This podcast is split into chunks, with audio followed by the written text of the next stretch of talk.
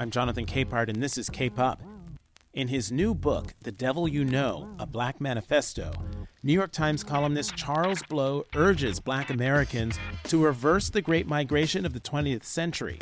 He wants them to move back to the South for one express purpose to gain political power. There's a window here, and it's closing fast. Like, black people just have to decide whether they want power or not.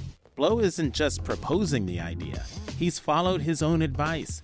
Last year, he moved from New York City to Atlanta. Hear Blow explain his manifesto, the rationale behind it, and why begging white people to change in the absence of political power is not a position African Americans want to be in right now.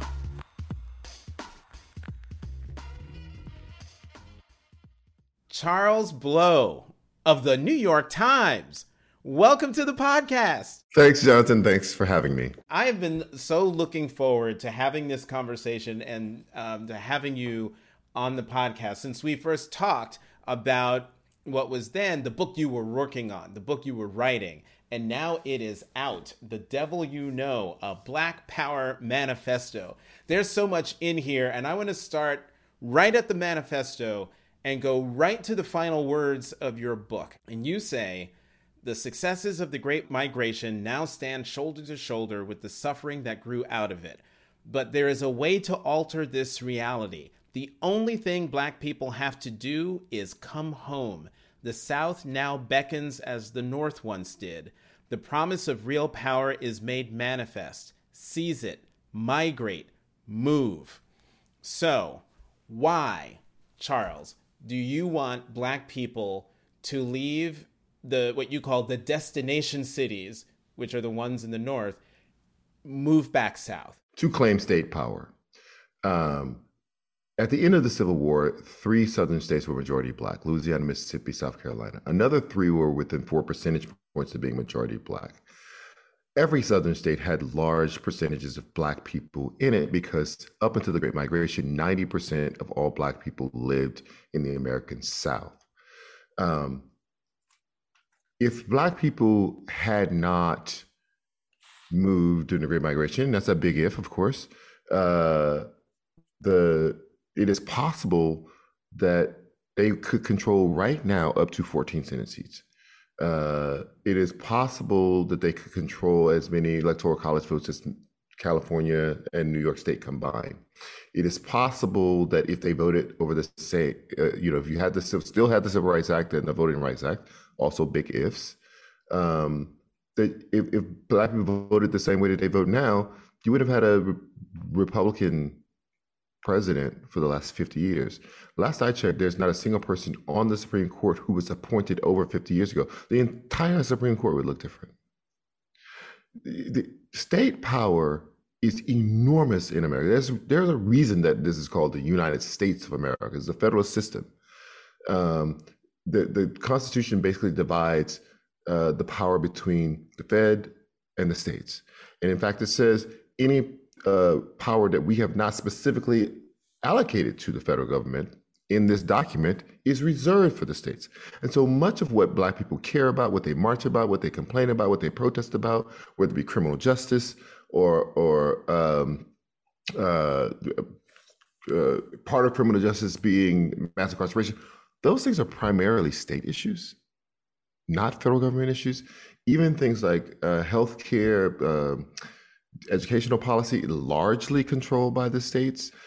And if you really want to push forward a black agenda, you need people in Congress, particularly in the Senate, who have that as their mission. And you write in terms of you know healthcare being in the state. I think you use the example of Louisiana and um, uh, HIV and AIDS, and if the state had expanded Medicaid, in which I think it did actually. Talk more about that. Jindal screwed up so badly that they finally elected a Democrat to be the governor of Louisiana. And then within his first few days of being uh, the governor, he expanded, uh, he accepted Obamacare, expanded Medicaid under Obamacare. And then as a result, you also have in there that within a relatively short period of time, the rate of of I think it's HIV infections fell dramatically. Yes, the the, the reason that you have an epidemic of of HIV infections among Black people in America is not because Black people are more prom- promiscuous than other people,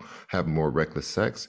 In fact, the opposite is true when they when they looked at teenagers and the kind of whether or not who was having the most reckless sex. It wasn't the Black kids; it was the white ones. Um, the reason that it spread is because of lack of access to healthcare.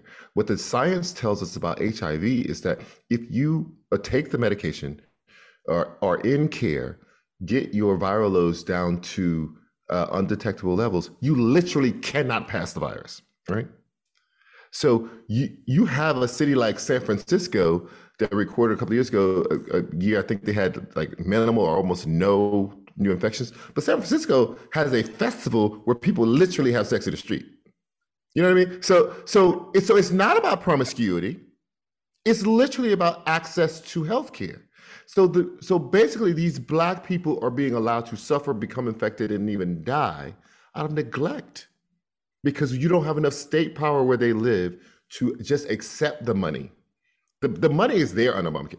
Just all you have to do is accept the money and expand your program. And then when it comes to to your point about mass incarceration, you go into the fact that there are more people in the state carceral system than there are in a whole lot more than in the federal system. So one in making this this rather provocative argument telling telling black people move move home.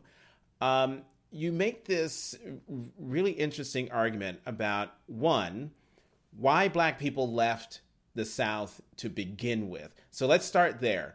Tell why did black people leave the south? The push was twofold. One was um, uh, white terror right uh, it when when the civil rights uh, when the Civil War was over, uh, the passage of the Fourteenth Amendment made black people citizens for the first time. The passage of the Fifteenth Amendment made black guaranteed black men, no, women weren't allowed to vote at the time, guaranteed black men the right to vote. In some of those states, black people, those black men far outnumbered the number of registered voters as white men. And this created a tremendous backlash, the rise of the Klan, the rise of the red shirts. But the federal I mean, one of the only times that the federal government has stepped in on behalf of Black people, like in a forceful, all out way, was these Ku Klux Klan Act, one of which is being used to sue Donald Trump and Rudy Giuliani right now, where they sent federal troops into the South. They gave the president the power to do this into the South to protect these Black people and guarantee that they had access to the poll and no one would terrorize them or, or, or, or intimidate them. Now, it didn't, it wasn't, it didn't work completely because they still terrorized, but at least there were people there trying to stop it. And then when you had a, a contested election, the liberals, as they uh, often do, compromised the black people's welfare for liberalism, right? So they said, okay, fine, we have this contested election. We're going to tear the country apart. Just give us the the presidency, and the, the white people in the South said, "We okay? Well, you just withdraw these troops." And where everybody knew what was going to happen, and that's what happened. But the thing is, it still wasn't enough to push black people out of the South. Black people remained in the South for 60 years. Lynching surged, terror is everywhere. Their rights to vote is completely restricted, but they still stayed. In fact, most black people during slavery who were free lived in the South, not in the North. They didn't leave. It wasn't until they got that extra economic push, meaning the, the cotton industry collapsed because of the boll weevil infestation that affected all of the cotton states. And now all of a sudden, you have this, this terror ambient in your life. And now add on top of that, I can't even make a living. So now people are very open to the idea of relocation. And at the very same time, the northern industries need more bodies. Many of the young white men who would have been in those industries are now going off to fight in World War One.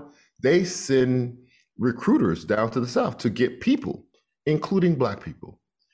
So black people had the push of white terror, collapsing economy, and they have the pull of the possibility of more freedom, but also jobs. And so then they head north, and you talk and you talk about the places where they went. these destination cities, which is a great way to put it. And that's the way I'm now thinking of New York, Chicago, Cleveland, uh, Oakland, San Francisco. I mean, as we know, Isabel Wilkerson's phen- phenomenal book, "The Great Migration," "Warmth of Other Suns," about the Great Migration, where she chronicles these three families: one to New York, one to Chicago, one to Los Angeles, um, and you know, spelling out in detail that push and pull that you're talking about. And so now they get to these destination cities. Then what happens? This podcast is sponsored by Monarch Money. Are you saving to reach your financial goals? Reaching those goals isn't just about getting more money, but by managing what you have. And the best way to manage your money? Monarch Money. Monarch Money is a new kind of finance app that's intuitive, powerful, ad free, and takes the headaches out of budgeting. Try it free when you go to monarchmoney.com slash podcast. Monarch puts all your accounts, investments, transactions, and finances at your fingertips. With a complete view of your finances, you'll gain insights on your spending and find new ways to save. Plus, Monarch lets you customize your dashboard, collaborate with your partner, set custom budgets and goals, and track your progress toward them. See why Mint users are turning to Monarch Money and loving it, and why the Wall Street Journal named Monarch Money the best budgeting app overall. Get a 30-day free trial when you go to monarchmoney.com slash podcast. That's M-O-N-A-R-C-H money.com slash podcast for your free trial. monarchmoney.com slash podcast. Well, in in one way, they do experience some extra some freedoms that they didn't have. And they do experience a, a labor market that treats them more fairly than the South. But the white North responds in some ways in the same way that the white South had responded. Uh, hyper uh, segregation, not allowing them to move out of certain spaces, and that segregation was was economic, social, and educational. Um, and there is an increased amount of pressure, violent pressure, including by police on these people, right? And so the it, it is notable that Red Summer comes three years after the Great Migration begins. All these people flow out. There's pressure. There's friction. There's anxiety, and all of these race riots across the country explode. But these are race riots in the north. Right. Largely, there's there there's some that, that occur in in southern cities, but it is largely places in the north uh, and Midwest. And so then, what I found compelling is that in talking about sort of the the missed promise of these destination cities, you write about Tamir Rice's mom. This is Cleveland. And if memory serves, you write about how her experience as a child of the destination cities is sort of an an example of just sort of the torment and the pain of why she should move and folks in destination cities should move um, back south. Can you talk more about that? Right. So she, she this is a personal illustration of a hard life, right? So she, um, Samaria has a hard life long before her son is killed. Uh, when she is 12 years old, her mother kills her father. She is compelled to testify in that trial. She, now her mother is also locked up and put away. So now she is in foster care. She bounces from fa- foster care family, foster family, including members of her own extended family, and she just describes a situation where no one really knew what caring for a child was like. And, and in fact, she told another reporter uh, there have always been parts of this family that was broken, you know. Uh, and so, and out of that poverty, she gets get, gets her own issues with law enforcement and violence and drugs, uh, which she talks about openly. Uh, and then on top of that hard life comes the killing of her child. Um, and I just discuss it in terms of, you know, uh, as an illustration. Not that they're not hard life stories in the South or anywhere else, or or not, not that they're confined to Black people even, uh, but that her experience of poverty was so different from mine. And the she just never felt what it felt like to have a community embrace you. And even when she when her son is killed, she's living in a part of Cleveland that is not the blackest part of Cleveland. In fact, it's a very mixed demographic. On paper, it looks like the ideal kind of integration, uh, diverse community that people say that they like. But it is in that community that her son is killed. Right? Not not in the black community. So, you know, I, I just try to use her pain as, to, as to be illustrative of also the idea that a lot of this pain around the killings of young black unarmed people is occurring in these destination cities because of the militarization of their police forces, because of how aggressive those police forces are, particularly as it relates to black bodies. And in fact, when the data, this comes from your newspaper, the Washington Post kind of looks at longitudinally all the data around police killings. And what is remarkable is not that it's concentrated in any given place, but that it is everywhere. Right. That it is everywhere. And but but many of the highest profile cases have happened in our destination cities. And to your point about um, Tamir Rice's mom and you know just the life that she she lived in your book you write about how you lived in all black spaces and how that played a role in how you viewed yourself how you viewed your life you talked about you write about how um, I think it was in college. You and your friends were stopped by stopped by the police, and even in that interaction, at no point did you fear that you could end up dead. Um, and I want to come. I want to put a pin in that particular incident, but talk about um, because this factors into your wanting people to move back south. Why it's important was important to you and your upbringing that you were in what you believe are nurturing all black spaces. Right so you i didn't i didn't grow up thinking oh this is great. It's just what it was the way it was the way of the world. And and many of the reasons that those spaces were all black or majority black were not because the decision that black people made or decision that white people made. They didn't want their kids around us. Right? So they bust them 30, 40 minutes away to go to school. So we'd walk home and pick berries by the side of the street. And we had the ideal life because we walked to our little neighborhood school. But because they didn't want to go, they had to suffer on that bus in the Louisiana heat for, for 40 minutes there and 40 minutes back. So that wasn't our choice.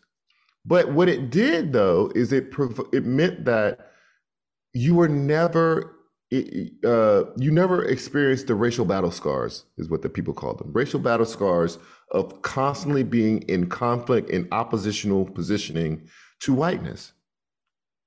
I was never having to prove myself, never having to prove why I was in a space. Did I get there on merit? Did I get there on some preference? Not th- those were never even considerations. Never thought about it.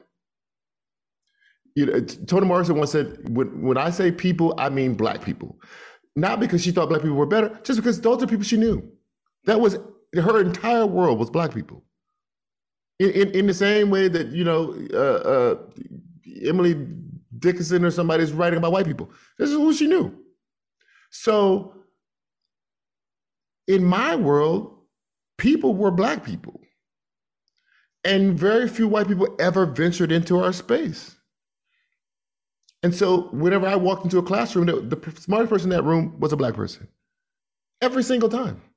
So I always assumed that any room that I walked into, I could be the smartest person in that room.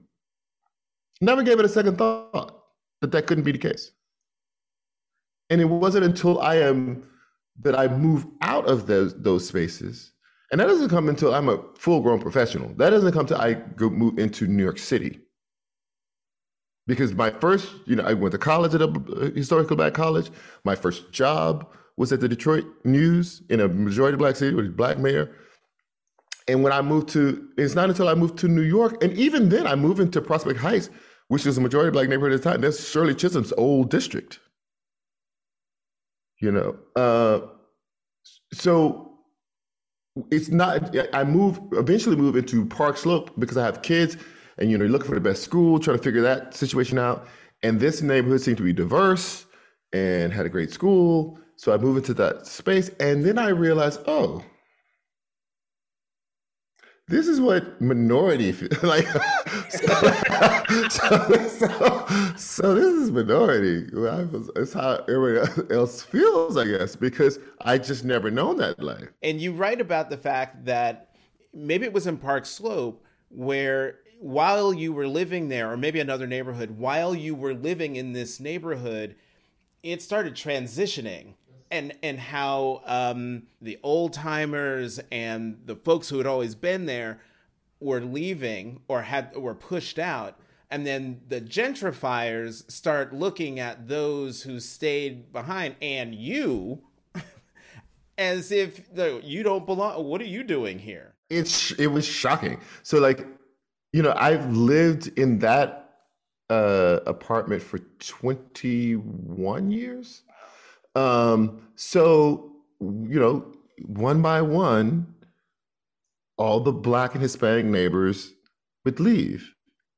And you know, oh, I'm leaving, I'm moving, or selling my place, you know. And you didn't think anything about it as, as an individual thing. And then you realize like, oh my God, it's all of them. And then, you know, my apartment was on the first floor. And, you know, you don't it's kind of a city thing, I guess. You don't have curtains all the closed all the time. You just kind of whatever. You're in your house. This is the way. Where's it to hide? I'm in my house. But you know, you just have people like staring, like, "Why are you in there?" Like that kind of look. And so, yeah, I mean, it was like a lot of like walking by and walking slow and staring in my house. So I was like, okay, let me just close these shutters. And it was, you know, a couple of years ago, I remember I knew it was changing, but I didn't. I didn't. I never looked up data. I just knew that a lot of the old friends that I had on the block were gone. And that I didn't know, I knew one other, uh, there, there were two other black families that were on that block. And I walked out and they were having, uh, a friend was having a, uh, a, a birthday in the park, like a picnic birthday. And so I was going to the park. I haven't been in the park in years since my children used to play in the park. So I just, I'm two blocks away though, so I said, "Oh, let me just walk into the park." So first they were having a, a block party on the block, and all the kids were out playing in the sprinklers or whatever. And it just shocked me because I realized there are no black children. Hmm. And having grown up on this block, my children and other ch- like it just I don't know, it just it took me aback, and I kept thinking like, oh, this I can't. I don't know how to live you know, I just never been the minority in my. Like it's just I can't be the only one. Like I just that's that is a problem for me. And then I walk into the park and I realize the entire park has changed. But We used to call Park Spring Park Brooklyn's backyard because everybody in Brooklyn was there.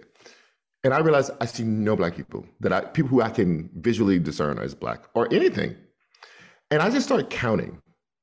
Hmm. I bet I saw 90 people, 90,000 people that day. I got up to like 90 something, 98 people who I thought were not white on my walk. And I thought, this is not, I don't know what's happening. I don't know. I, I don't know what the numbers are. I don't know what's happening, but like, this is not what I signed up for. I want, I signed up for a diverse neighborhood. I don't know what this is. And so we're going to put a pin in that.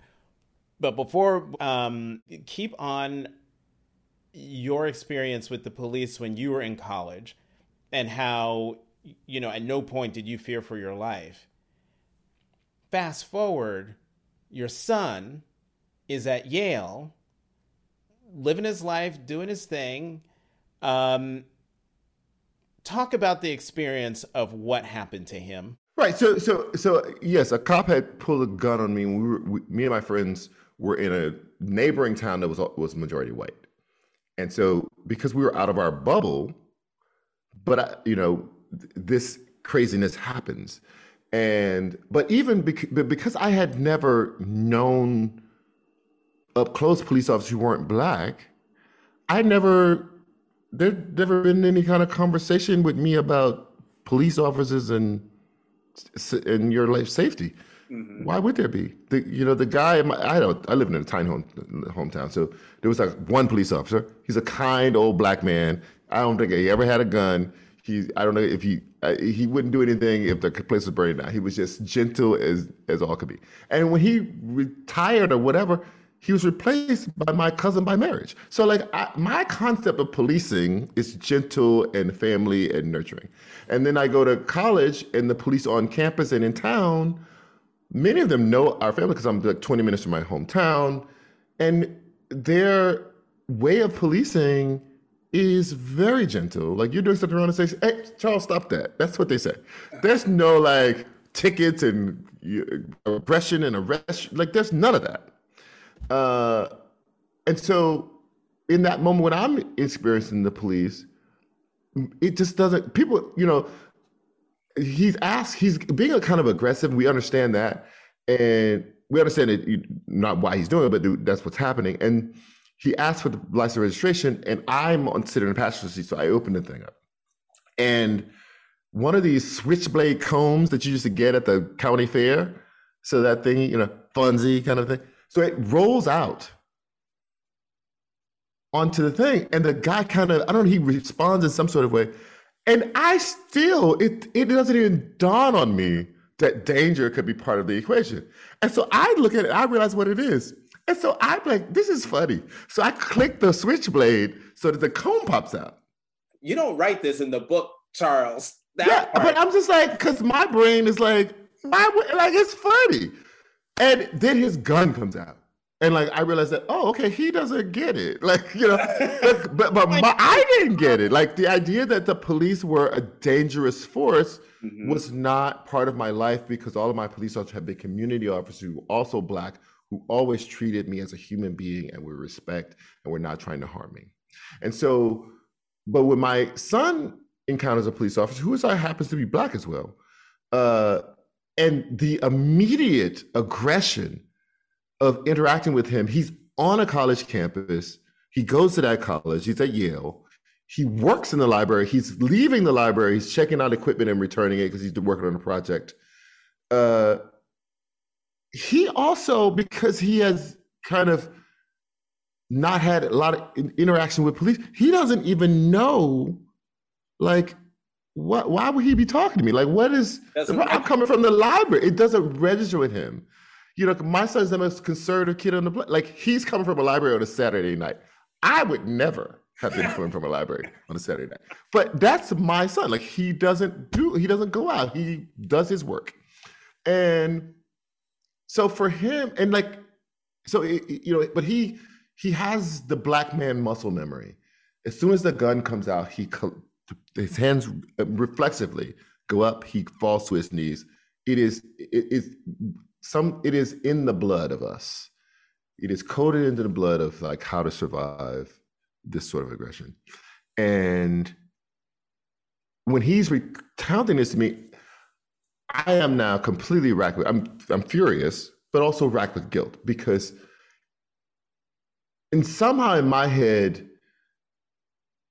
getting him out into the northern spaces, into you know, uh, protected elite spaces was going to be helpful. You know, that's some that respectability politics stuff crap happening in my head. That's there's some way that you can graduate yourself out of it, right? That you can be in the right space doing the right thing, and it won't happen to your kids. No, it's not true. When they pull a gun, you don't get to pull a resume and say, "You know, no, look at look, I've got this is my ACTs and this is what I'm in class." And the, you don't get to do that you you just you look like the victim. You like the the perpetrator, the suspect, and that's what they said to my son. He looked like the suspect. So it, you know, it was just it just crystallized for me that there was no safe space for us. You can't. uh there's no, there's no safe activity, and we have to create spaces that have the spirit of the spaces that I grew up in, where you are kind of in control of the space. You hire people who have empathy for your position and for your humanity because they share it. And that that mitigates against doesn't eliminate the possibility of police misconduct, but it mitigates against it. And so then you start thinking more seriously about this manifesto and this reverse migration after you go down and visit i think you said this is a, a friend of yours like your longest friend. She's uh, stayed down south and you go down and you visit with her and she's building her dream home. It's not even built and she's showing this is going to go here and this is going to go there. Why did that moment uh, sit with you or hit you so hard? Well i think that that, that they were uh, cumulative moments and that was one of them. Uh, part of you know she drives me into this neighborhood, a sub uh, development, housing development subdivision thing. It's way out, like it's way out, uh, and we finally get there, and you know they've done a thing. You know they have uh, a full waterfall at the entrance, and like there's a lot of uh, landscaping and, and a guarded gate and the whole thing. And so we go in, and I'm like, she says, yeah, it's like 80% black, and like these are really nice homes. It's a very big development. And you know, we're kind of driving to this spot and you just see kids shooting hoops and riding their bicycles. And and what's striking to me about it is what I had seen in every other time I visited like twice a year since we graduated from college. Every neighborhood she's ever been in is kind of the same thing. Black prosperity and safety is normal. These kids have no clue what it would mean to be unsafe in that neighborhood. You know, they they run that neighborhood. Like there's a little patrol, that, but they all wave. This is the guy they know. Mm-hmm. You know, and so that kind of prosperity and safety, even though a suburban living is not my dream, for my friend who grew up in a trailer, one bedroom with her father and her brother, with intermittent water availability in the middle of nowhere in Arkansas, that's incredible. That's incredible. And it's the same level of poverty, or probably worse than what Samaria Rice had uh, in, endured. But that was the difference between living in a space that saw you and nurtured you and propelled you. And even when you didn't have, you weren't equipped. She wasn't really equipped when she came to college. And they said, We'll meet you where you are. Because she went to a black school. We meet you where you are and we'll get you equipped. And now she's a regional director of a bank. You know, those stories are not unusual in Atlanta, in the um, Maryland suburbs right outside of DC, where which have some of the wealthiest black communities in America. These, they're just not unusual. And so when you say to black people, move back south, it's not just any old where. What are the specific states? I identify nine states, all 25% already 25% black or more, places where the trajectory could lean in your favor to making it uh, majority black are getting very close to it. They are states that run along I 20 and up I 95. So that is Louisiana, Mississippi, Alabama, Georgia, South Carolina, North Carolina, uh, Virginia, uh, Maryland, and Delaware. So the Census Bureau includes all the way up to Delaware, southern states. A lot of people don't consider Delaware to be a southern state. Census Bureau does, always has. So I use the Census Bureau designation. And also, Delaware is the eighth blackest state in America. So why not? and in that is um, Washington D.C. is part of your calculus because I was sitting there like Charles. It is not move south. Wait, yes, it is. It's not. It's not. Uh, it's. I read it there in your book. The reason being, D.C. does not have senators, and I believe uh, that part of the the state power is having representatives in the Senate. Um, okay. So and so, sense. and it, but but but but the way I see it, if you get um, senators or controlling those other states, you're more likely to get DC statehood. Mm-hmm. Because right now, it just wouldn't get through the Senate.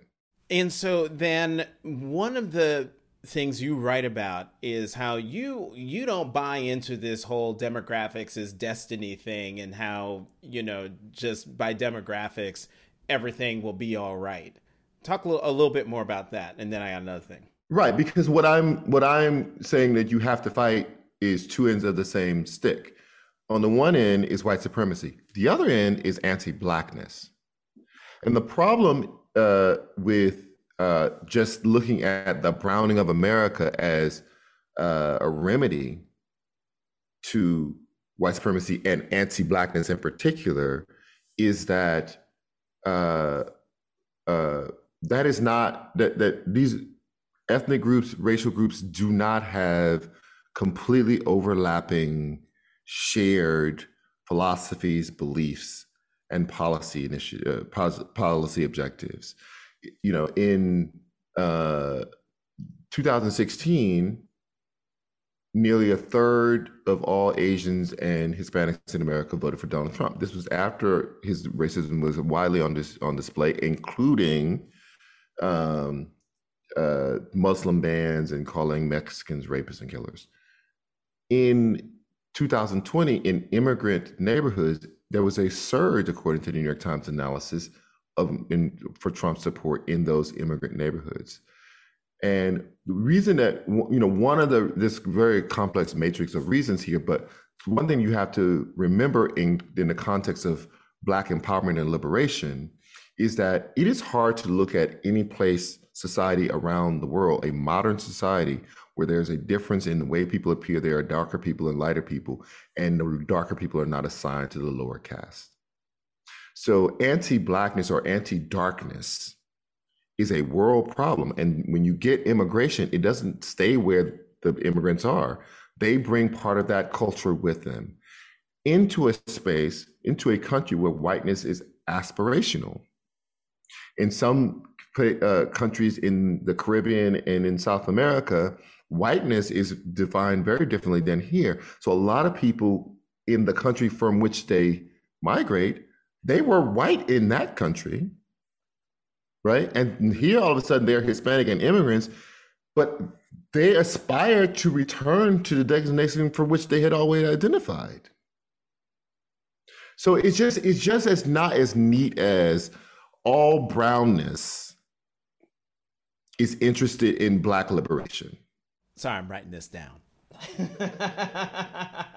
I need you to address one of the knocks um, on your book, and it has to do with you go in on Booker T. Washington and W.E.B. Du Bois, but you don't name names when it comes to um, contemporaries. For instance, you write instead of pursuing truly revolutionary change, too much black energy, both activist and intellectual, has been too obsessed with finding ever newer phrasings to articulate an old phenomenon, and often doing so in service of explaining to white liberals what black people already know as a matter of lived experience. And I fear that black activism is creeping toward its own form of elitism, a way of building strata and hierarchy of the supposedly woke over the supposedly asleep. And you go on later to talk about how there are some writers who when they when they're doing all these things they're doing it for the benefit of trying to um, doing it for the white gaze whether it is for g-a-z-e um, whether doing it for the academy or doing it for um, to, to be the anointed one by white liberals and i have to tell you i read that and i was like mm-hmm i amen but who you talking about? Who are you talking about? I think it's broadly applicable. I mean, um, the, I mean, listen, it's there is an economy built around uh, the explanation of racism, reframing it, saying it in a different way, adding a different context, uh, and that economy is not, I don't believe, primarily fueled by Black people. Right? It, uh, I don't think all those books are being bought by black people. I think that that is largely, you know, white people anointed, and then the white academy includes it, and the white schools then say it's must read and compulsory. So, uh, And and you know, more power to you. Listen, there's some beautiful recitations of what racism is and how it's and new explanations and new context provided. Beautiful, beautiful, beautiful. But you know, turning poetry into pain uh, or pain into poetry is just not what I wanted to be part of. Like I I get that it's not about me. I know you're not writing to me because I already I already know what this is because you so you couldn't be explaining to me. So uh I wanted to write this book in order to provide an actual solution, a path and a plan, and not be part of that in that race industry that, you know, because because the concept is so simple that we we make it complex in order to the industry requires it to be complex. Because it's simple as this race is a construct if you remove the oppressive elements of society that suppress certain races and benefit others, then people will behave as people behave. You'll have some victors and some losers. You'll have some excellent people and some scoundrels. All of that will happen because that's part of the human condition just see everybody as a human being equally and give them equal opportunities. It's so simple. Like uh, when every time we step in and try to make it the complexity, explain race, have difficult conversation. What is difficult about this conversation? no, and when, and when you put it like that, that's why I laugh because well, you're right. All right, Charles. So, are you going to follow the devil you know up with an- another book down the road, either checking in on the manifesto or writing another not an not another exhortation but sort of a, a, part two. When you're finished writing a book you can't even think about writing another book. So i don't know if that's the case. Uh, whatever feels right. But i will say this you know there you know there's a window here and it's closing fast. Like black people just have to decide whether they want power or not. Like it, it is that simple, and not beg for power. Every time you you you can say it feels powerful to protest, but if you had the power to make the changes you want, you wouldn't need to protest. The re, the implicit in the very notion of protesting is that you are appealing, threatening, cajoling, guilting the people with the power to change policy it means you don't have the power to do it yourself. So, and and and there's coming a moment where in the next, you know, by 2055, like six, seven of the southeastern states will be majority Hispanic, not majority brown, majority minority, majority Hispanic. They can advocate for whatever policies they want. They can send whatever delegations to the Congress they want, and they should. Uh, at that point, they will there'll be almost twice as many Hispanics in America as black people. At that point, Asians will then outnumber black people in America. Black people in, in about uh, 50, 60 years would have gone from the first minority in the country in terms of numbers to the third. Everybody has policy objectives. Think about how they're going to uh, weigh the policy objectives of the third minority group uh, you, Hawaii will continue to be majority Asian South Pacific Islander. Oregon, Washington, down into the Rockies will continue to be majority white. Everything east of that will be some mix of majority white, majority minority. Black people, where where is your state power going to be? You just have to make a decision. Like I, I keep saying, I'm not twisting anybody's arm. I'm just giving you a way to do it. But you have to make a decision about whether or not you even want it. Right now, there I think there are seven states where the percentage white percentage of the population of those states is 90 plus percent. That means they control an eighth of all the senators in the US Senate. Right? But if you get the entire population of all those seven states put together, they are one fourth the population of the black people in this country. Mm. Yeah, black people, you don't you don't control an eighth of the Senate. The, the population of those seven states put together is about three percent of the American population, and they control eight percent of the Congress of, of the senators, and one, uh, uh, uh, an eighth of the senators. It was like fifty percent. An eighth of the senators. Mm-hmm. You, you have to figure out: Do you want that kind of power or not? You don't have to have it because you don't have it now. You don't have to have it, but you can't then return to the street and say the system has to change. Because at that point, you're just begging white people to change. You're begging white people to see you as human. Mostly white men, mostly wealthy white men. It, this happens in states. There, primarily happens in states. There are right now four um, uh, governors in America that are not white. None of them are black. In the in the state houses across the country, fifty percent of the people in those state houses are white men. 30% are white women, 15% are basically the rest of us. Do you want power or not? Charles, in the few seconds we have left, not few seconds, we might have a couple of minutes. You know how the Zoom is.